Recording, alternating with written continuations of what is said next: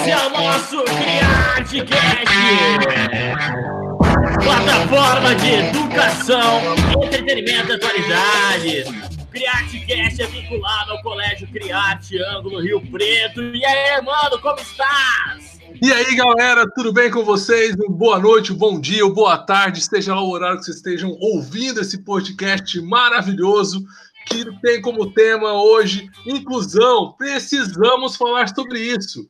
E para conversar com a gente sobre esse, dois, esse tema, temos duas pessoas super, ultra, mega importantes que deixaram a vaguinha na sua agenda para poder conversar um pouquinho, discutir esse assunto.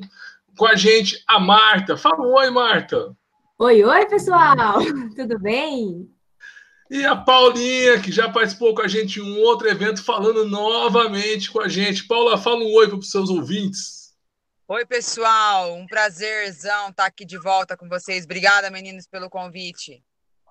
E essa equipe fixa de sempre, né? Com o nosso editor de som, de vídeo, é, é marqueteiro, é professor, ele tem um Guaraná em Manaus, senhor Anderson Baré. E aí, pessoal, como estão? Tomara que seja tudo bem, que essa quarentena ainda não tenha deixado a gente louco. E aí, eu, professor Armando, né, que vem aqui só para né, controlar essas pessoas aqui. Fala, Marta. Veio só para armar, né? Vai lá, Maré. Pessoal, então hoje nós vamos falar sobre um tema muito importante. O tema de hoje é inclusão. Então, para falar desse tema, nós chamamos essas duas pessoas maravilhosas para falar para a gente. Mas a primeira pergunta eu vou falar para a Marta. Marta, Oi. explica para nós, para os nossos ouvintes, o que é inclusão, quais os benefícios, quais laudos são necessários e quais transtornos entram nesse sistema. Você pode nos dar uma um explanar sobre tudo isso? Claro. É, inclusão é um tema que, se a gente for discutir, a gente fica horas e horas e horas falando e não termina, certo? Mas a gente entende que inclusão, no geral, é acolher todas as pessoas, independente de cor, de raça, de classe social, condições físicas e psicológicas. No âmbito escolar, é, a gente chama de inclusão educacional de pessoas com deficiência física e mental, né, necessidades educacionais especiais. É, também no âmbito escolar, funciona assim: é, qual é o público-alvo da educação especial inclusiva? Os deficientes físicos no geral, qualquer tipo de deficiência física é, é um público-alvo da educação inclusiva, e os portadores de transtorno do espectro autista, o TEA, também de qualquer nível e qualquer grau, além dos, dos casos assim raros, mas que existem de superdotação, também são é, público-alvo da inclusão, da educação especial inclusiva. E o que, que a gente precisa né, para identificar e para receber esse aluno? Ele tem que ter ali um, um, laudo médico, um resultado de uma análise psiquiátrica, tem que ter passado por psicólogo, mas isso são só documentos burocráticos, né? porque a lei assegura que qualquer um de, desses alunos e dessas crianças com essas necessidades, elas têm o direito à educação dentro de uma sala de ensino regular. Ou seja, a escola não pode montar uma sala só com alunos de necessidades educacionais especiais. É preciso que esse aluno esteja dentro da, de uma sala de aula com os demais alunos que são tidos como padrões certo? E, bom, um benefício que eu, que eu vejo, assim, para o aluno, tanto para o aluno que tem a necessidade, quanto para os demais alunos, ali é uma evolução mais socioemocional, né, de, da criança que, que é padrão, ela já evita de, de se desenvolver com preconceito, né, ela vai saber é, vai se tornar mais aceptiva, receptiva às diferenças, ela vai tratar com igualdade aquele, aquela diferença, ela já vai crescer com uma, uma vamos dizer, uma maturidade emocional e socioemocional nessa parte. E acho que é isso. Legal, legal, legal. Essa é a ideia de socializar, né? Essa é ideia da pessoa, né, de começar a interagir. Mas também temos que entender que esse processo burocrático, esse processo da escola se adaptando, também tem um outro, outra via acontecendo.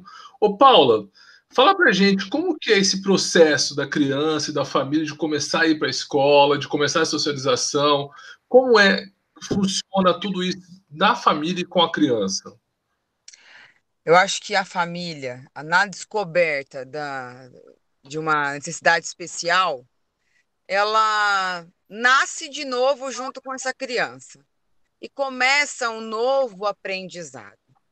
Por isso que eu falo que assim é, a parceria entre escola e família é fundamental, mas quando se trata de educação especial, é mais importante ainda porque a mãe, o pai, a família inteira estando junto com a escola nesse momento, é, um auxiliando o outro, você trazer o que o seu filho tem na sua casa, como ele é na sua casa, para a escola trazer como ele é na escola e vocês é, juntos traçarem metas e objetivos e formas de aprendizagem iguais. Porque para a criança que é, é, possui alguma necessidade especial, tem que ser condutas iguais. Então, assim, pais, família e professores, todas as pessoas da escola têm que estar junto, participando junto e sendo participado de tudo que está acontecendo, ou seja, é das evoluções, novas medicações, terapias e tratamentos que esse aluno está fazendo. Porque se a família não traz para a escola tudo que está sendo é, feito com esse aluno, a escola também não tem condições de desenvolver, dar continuidade a esses, essas terapias, esses exercícios que está sendo passado para essa criança. Então, se você traz para a escola, com certeza, juntos, de mãos dadas mesmo, gente, não é, não é brincadeira isso. Se a escola faz uma reunião, traz para a escola tudo que o seu filho é, é, está passando, se ele está no momento agitado, se ele está no momento calmo, se ele está é, treinando é, um, um novo exercício, se ele está tomando uma nova medicação, isso é fundamental. Então, assim, a transparência, a verdade tem que estar acima de tudo. Esse é o caminho, é, é o único caminho para seguir. Porque a partir do momento que você esconde alguma coisa, algum fato, alguma medicação, alguma, alguma, algum problema, você está prejudicando o seu filho. Não é a escola, ou não é professor, não é ninguém. É a criança que está sendo afetada nesse momento. E, e, a escola tem que também estar preparada junto com os pais, porque também é uma, uma base para os pais, porque de sustentação, e para poder estar, estar preparado a qualquer momento, né? Qualquer emergência ali, saber lidar com a situação, não, não é, entre aspas, regredir a evolução dessa criança e ele evoluir junto, porque ele tem condições de evoluir junto com aquelas crianças todas, não é? Eu acho ah, sensacional. Não. Oi. Eu costumo dizer que quando você faz quando você participa da escola, aí você pode cobrar. E aí você pode é, é, é, pedir o que tem que ser feito da escola. E, e, porque eu não vou falar o verbo exigir, porque a escola hoje ela tem que se preparar, como a Marta brilhantemente acabou de, de dizer aí. Então, quando você cumpre o seu papel família, você pode sim cobrar. Você pode pedir o que tem que ser feito. Então, é aquela coisa: eu faço a minha parte para que o colégio faça a parte dele e juntos vamos caminhar. E essa criança, com certeza, se, se houver essa parceria dos dois lados, com certeza quem vai ganhar com isso é a criança. Isso que a Paula acabou de dizer é muito importante porque quando a família omite da escola e dos profissionais da escola as necessidades reais da criança e o que realmente acontece com ela, a gente não consegue dar o suporte necessário. Né? Aí a gente recebe a cobrança, né? Olha, mas meu, meu filho não está desenvolvendo, mas, poxa, eu também não sei exatamente o que fazer porque você não foi sincero comigo. É muito importante isso, falou tudo. A gente tem que pensar, pensar sempre o seguinte, né? O, o, o papel todo é pensando na criança. Não é para fazer uma inclusão a criança ficar sentada num canto de sala. É para poder ter a socialização, ela aprender, ser alfabetizada, preparar essa criança para o mundo mais para frente, né? Não é simplesmente só falar tenho ali, né? É isso. Eu Até a Constituição, desculpa, Paula, até a Constituição brasileira fala, né, que os portadores de necessidades especiais, eles precisam estar preparados para serem cidadãos autônomos. E é isso que a escola faz com eles. Né? Eu gostaria de, de colocar uma coisa que eu acho assim, tanto quanto é importante para criança especial é, conviver com os outros alunos, como é importante para os alunos, entre aspas, normais, é, conviver com essas crianças, para que uhum. nós temos, nós tenhamos aí um futuro melhor, um futuro de um mundo mais respeitoso, mais educado, mais digno. Então, Justo, eu acho né? que essa convivência é fundamental. Feliz daquele pai, daquela mãe que sabe que o seu filho convivendo com um amigo especial, ele vai crescer muito mais. Ele vai ter um aprendizado muito maior. Então, é, é válido lembrar isso, que essa convivência, para os dois lados, é fundamental. Sim, mas, ô, Paulo, como que você vê hoje? No passado, a gente sabia como que era, né?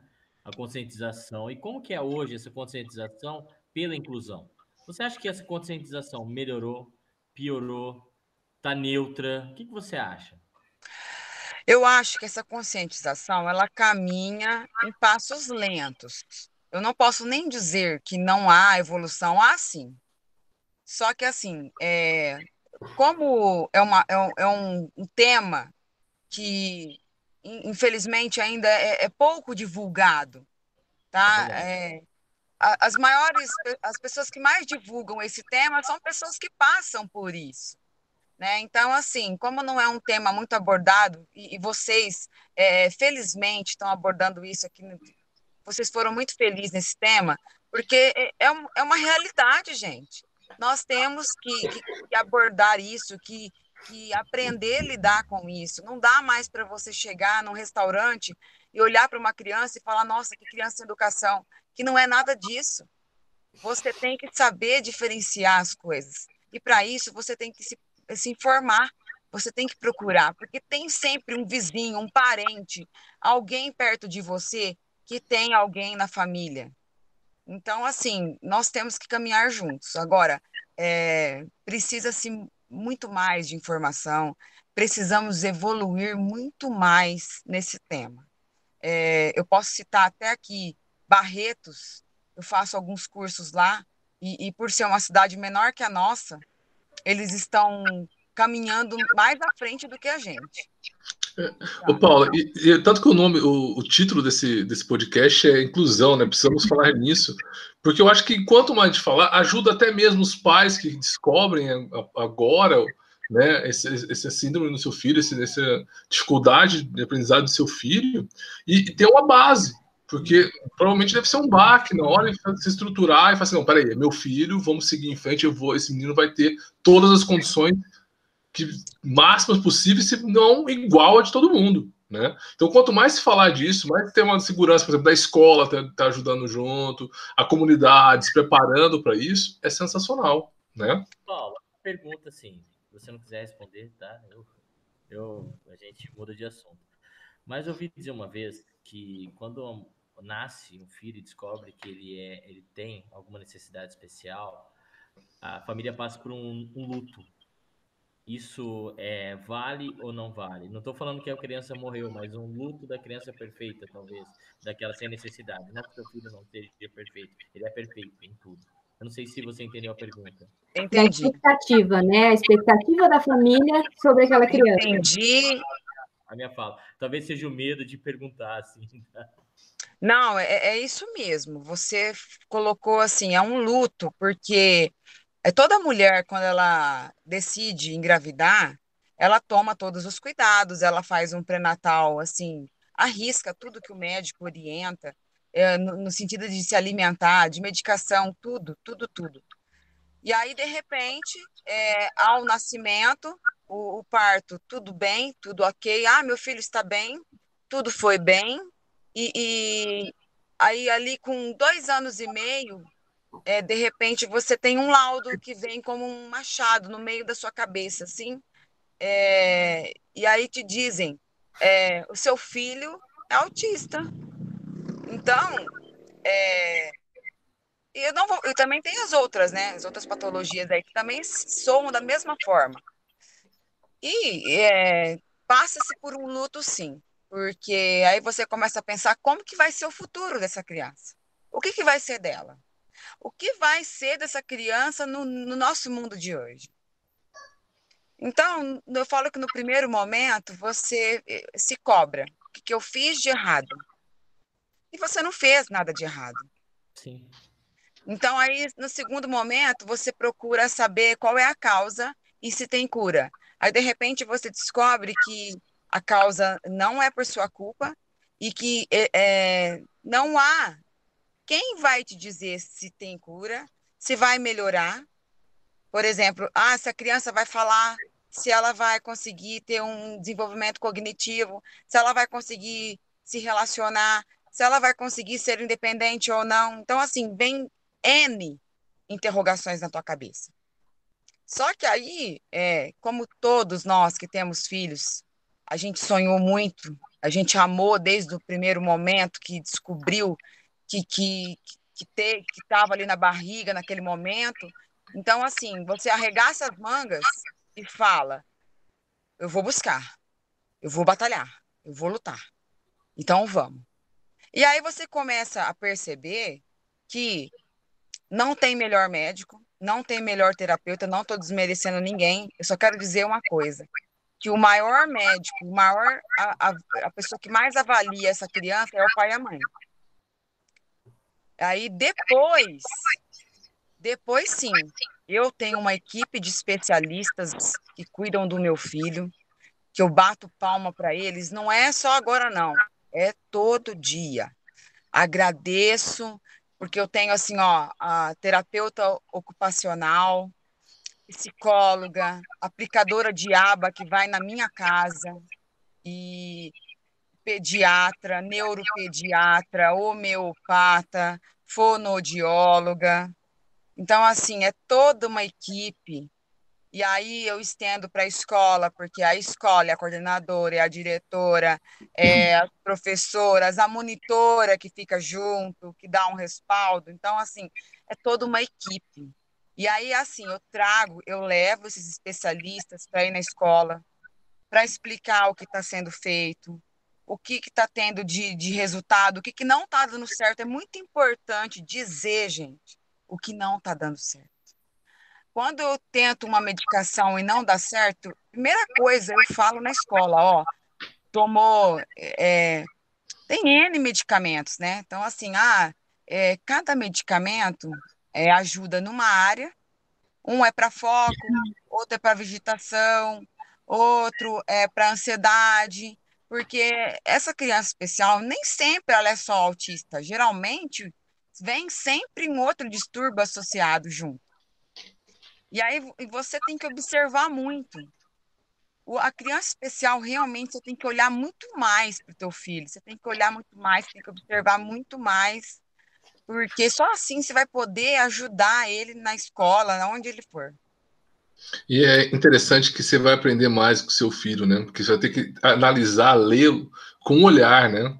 Você vai ter que, de longe, interpretar o que ele deseja, o que ele está sentindo, o que ele quer nessa parte do olhar, né? Que só os pais podem fazer, não tem outro jeito, né?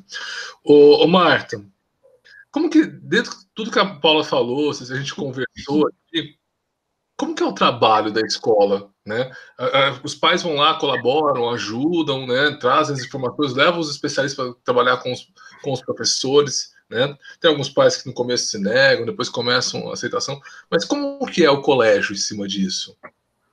Ó, o ideal seria que todos os pais fossem como a Paula, né? Como ela disse, ela tem uma equipe de profissional para cuidar do filho dela e ela disponibiliza esses profissionais para irem até o colégio para falar sobre as necessidades dele, porque eu entendo assim, quando uma criança especial entra numa instituição de ensino, desde a pessoa que recebe ela na porta até a diretora, precisa saber exatamente o que aquela criança precisa, quais as necessidades, tudo que ela passa, o que ela sofre, o que altera uma medicação ou não. É um dia de cada vez. Tem um dia que ele vai chegar mais agitado, tem um dia que ele vai produzir, tem um dia que não. Então, todo mundo precisa estar envolvido nisso. Quando os pais não apresentam né, esse, esse suporte, fica difícil para a escola certo? E porque a gente precisa de profissionais, dos nossos profissionais. Os professores precisam saber como adaptar um conteúdo, né? A doutora precisa saber que jeito ela vai se aproximar daquela criança, qual é a palavra que ela vai usar para não, não, não causar um transtorno maior, porque é difícil o relacionamento, né? Uhum.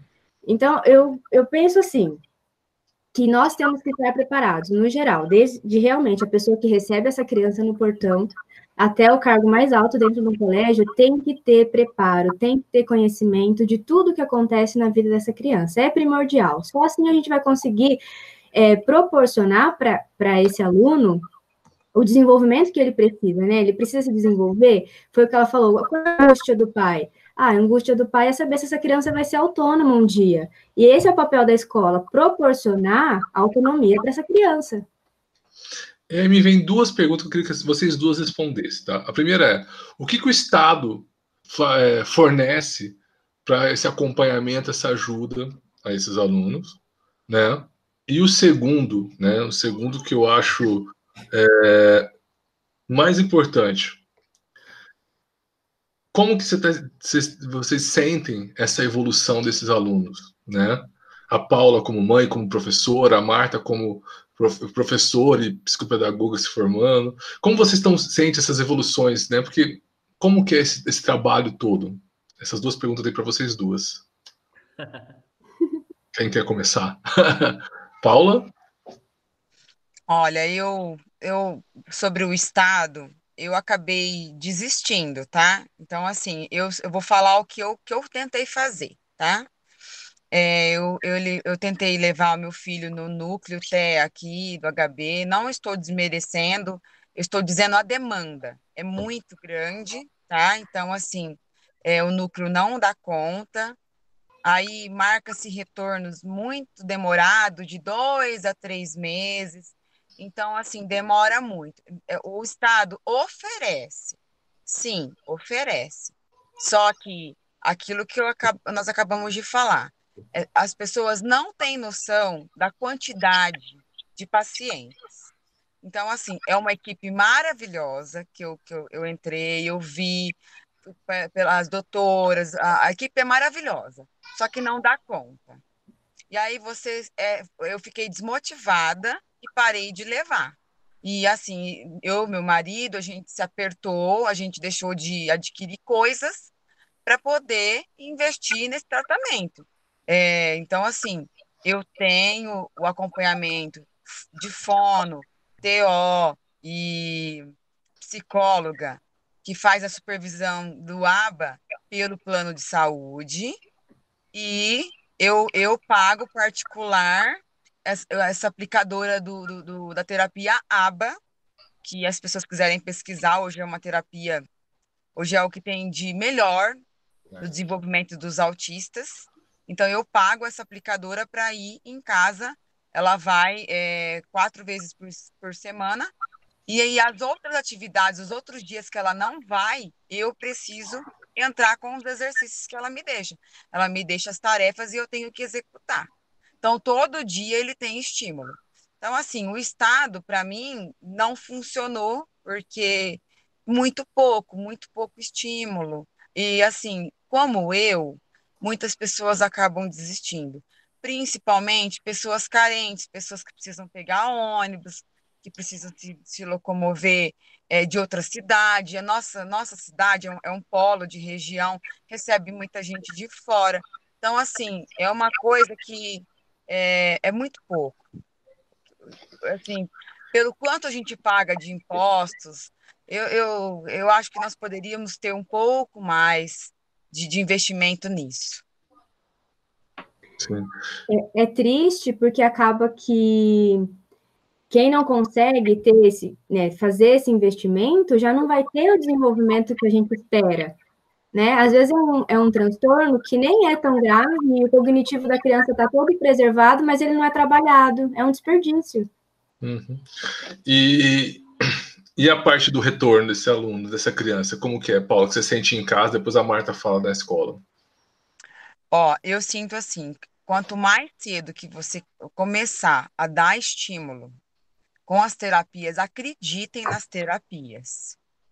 Gente, nós temos muitas terapeutas excelentes na nossa cidade, no nosso país, eu posso colocar. Então, assim, escolha a dedo essa terapeuta, confie, não fique trocando de especialista, porque é um trabalho demorado. A gente é muito ansioso, nós somos ansiosos, nós pais somos muito ansiosos. Só que nós temos que controlar a nossa ansiedade, e a partir do momento que você é, escolhe uma terapeuta, uma fono, uma TO, seja qual terapia que você escolher, acredite e entenda que ela está jogando no seu time. E, e assim, eu acho que a equipe inteira é um time. Você tem que acreditar e ficar com esse especialista. Se você ficar trocando, essa criança, ela rompe esse vínculo, ela começa tudo de novo com um novo especialista. Então, é muito importante você acreditar no teu time e seguir com ele. Ó, uma, uma um exemplo que eu tenho para dar para vocês, o meu filho está com a TO dele faz desde os dois anos e meio de idade, ele está com oito anos. E a fono dele acompanhou ele até agora, esse mês. Ela precisou se ausentar, né? Ela teve que, por motivos de familiar, ela, ela teve que parar. E agora assumiu outra também excelente. Só que assim, eu percebo nitidamente que ele está começando um novo vínculo com essa nova fono, que é Sim. maravilhosa também, mas nós demos uma, uma, uma resinha, vamos colocar assim, vou colocar para vocês entenderem. E estamos juntos com essa nova fono, e ele está estabelecendo uma confiança com ela, está começando um processo. Então, é só para vocês entenderem que quanto mais cedo começar e você acreditar na sua equipe e ir junto com ela, mais resultado você vai ter. Perfeito. É importante isso de, de ter paciência, né? Porque, por exemplo, eu, quando tenho os alunos lá no colégio que são né, especiais, eu fico feliz de ver qualquer mínima evolução que ele faça. Isso que ela disse também é muito importante. É, ficar trocando profissional não resolve, né? Trocou, precisou trocar ali porque foi emergencial e ali já teve uma, uma regressão no, no desenvolvimento. E a gente não pode, tem que confiar mesmo e tem que seguir todas as terapias até o fim. E assim, a terapia não vai acabar, não vai durar dois, três anos, ela pode durar dez, né? Ou mais, ou, ou é uma terapia que ele nunca vai deixar de fazer. É, é um processo de formiguinha, cada dia, um dia de cada vez, e evolui um pouquinho de cada vez, e a gente tem que esperar que é o tempo da criança. E é, gente, entender, entender aquele negócio que é uma criança que a gente tem que investir como todo mundo, que vai nos dar alegria como todas dão, que vai, vai fazer a gente ficar preocupada como todas dão, né? Que são carinhosas, atenciosas do jeito delas, né? E a gente tem que entender tudo isso, né? É uma criança. E que a gente tem que sempre visar essa criança, a evolução dessa criança todo momento. Galera, Infelizmente, nosso podcast está chegando ao fim. Queria agradecer demais a presença da Marta, que trabalhou o dia inteiro nos ajudando. A Paula estava fazendo live até agora, tá na rua com o carro parado, nos ajudando. Queria dizer, Paula, você é uma guerreira, tá? É uma guerreira. Eu tenho muito orgulho de ser teu amigo, de conhecer e aprender muito com você, tá? Guerreira mesmo. Seu filho é maravilhoso, eu vejo os vídeos que você coloca nele, maravilhoso, o crescimento e evolução dele é perfeita, tá bom?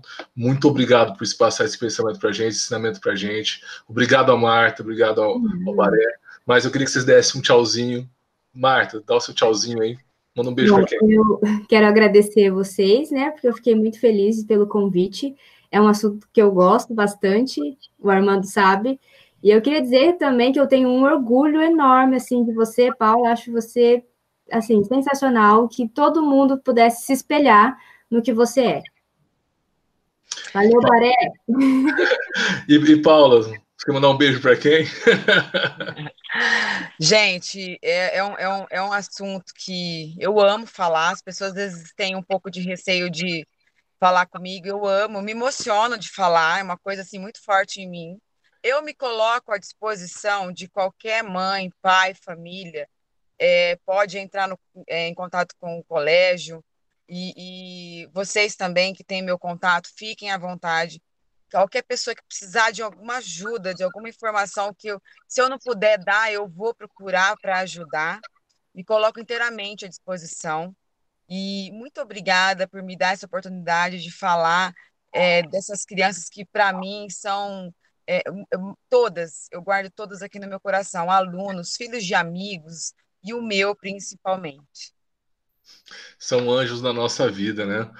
E, gente, quem quiser, depois procure no Criarte, tem o, o, Instagram da Paula, da Marta, para tirar alguma dúvida. A Marta tem um, um, Instagram sobre psicopedagogia, se quiser tirar uma dúvida, contem com ela sempre. Eu queria agradecer novamente a audiência. Sigam a gente no Instagram. A gente vai passar agora também a aparecer no YouTube do Colégio Criarte, então uma, assistam a gente. Obrigado pela audiência. Novamente, muito obrigado por você estar ensinando isso para a gente, passando tudo isso. Muito obrigado. Baré, é com você.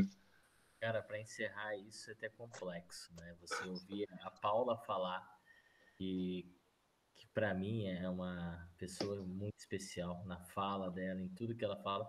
Nesse período do ano passado que eu estava em gestação, né, do meu filho, a Paula me ajudou muito, falou muito comigo e, e foi muito forte para nós. Né? Muito obrigado, Paula, por ter participado.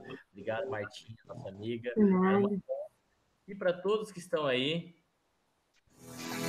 esse é o nosso Criar Cast, plataforma de educação, entretenimento e atualidade do Colégio Criar Não perca, toda quarta-feira.